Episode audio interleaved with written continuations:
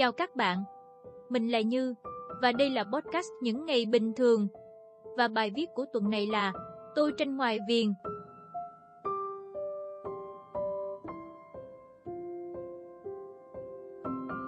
Nhóc con nhà mình sắp tròn 3 tuổi rưỡi. Ở độ tuổi này, con đã sang một bước ngoặt mới.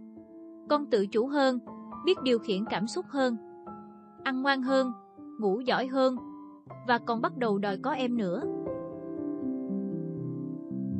Chắc các bé khác trong lớp con cũng lớn khôn nhiều hơn, nên thay vì tập hợp bài thủ công của các con lại và trả cho phụ huynh ở buổi họp lớp cuối kỳ, thì cô giáo sẽ treo tranh tô màu hoặc cắt dán con làm trong ngày ở một khu vực triển lãm trước lớp, để phụ huynh tự lấy bài thủ công con làm trong ngày đem về xem. Nhóc con nhà mình chỉ biết ghép vần chứ chưa biết ghép chữ, nhưng con nhớ được cách viết tên mình trên bài vở. Nên cứ cuối mỗi buổi chiều, sau khi chạy thật nhanh ra cửa lớp, con sẽ tự tìm bài có tên con và cười toe toét hớn hở khoe ba mẹ. Mà thực ra, bài của con không cần đọc tên cũng rất dễ nhận biết. Tranh tô cầu vồng của con trọn vẹn một màu đen kính trang, trong khi tranh các bạn vẽ thì có đủ màu sặc sỡ. Sau thời gian thích các màu đỏ vàng sặc sỡ hồi con 3 tuổi, thì vào lúc 3 tuổi rưỡi, con đang thích ba màu. Màu đen, màu đen và màu đen, con tự nói.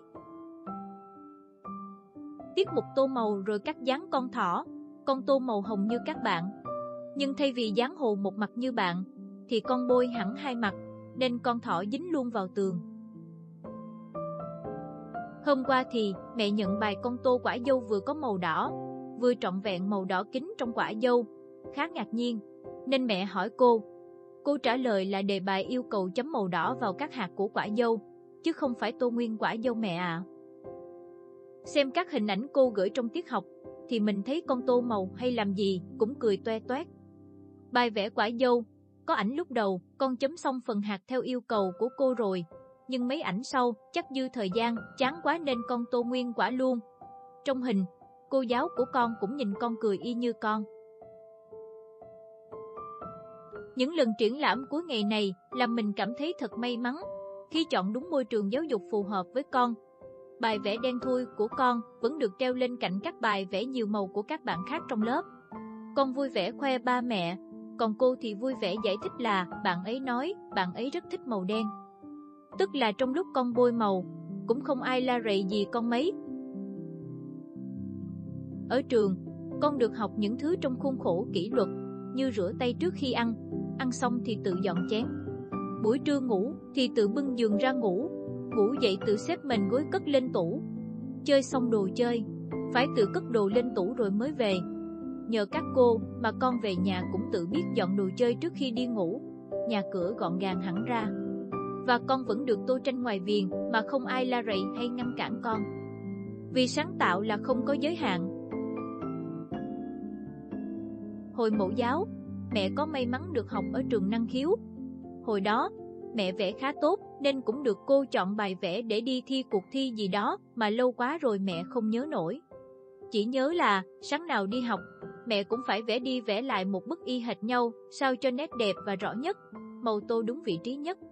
Mẹ vẽ cả tháng trời, đến nỗi tới bây giờ, mẹ vẫn còn nhớ mặt mũi của bức tranh ngày đó, bầu trời ở trên, mặt biển ở dưới. Trên trời thì có ông mặt trời và đám mây, dưới đám mây là núi. Bên bãi cát thì có một ngôi nhà, ngoài biển thì có sóng và hai chiếc thuyền buồm.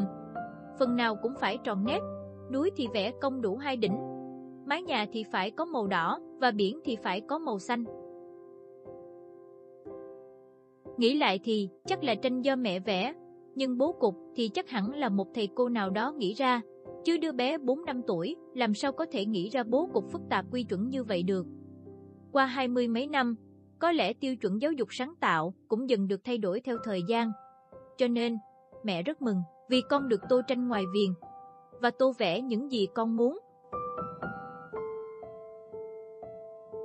Cứ tô tranh ngoài viền, miễn là con bắt đầu tô, và tô màu nào cũng được.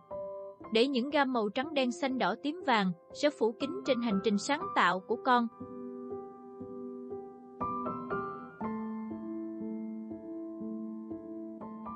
Cảm ơn các bạn đã lắng nghe đến cuối podcast. Chúc các bạn có một ngày sáng tạo, vượt ra ngoài mọi khuôn khổ mà thế giới xung quanh đã đặt ra cho bạn.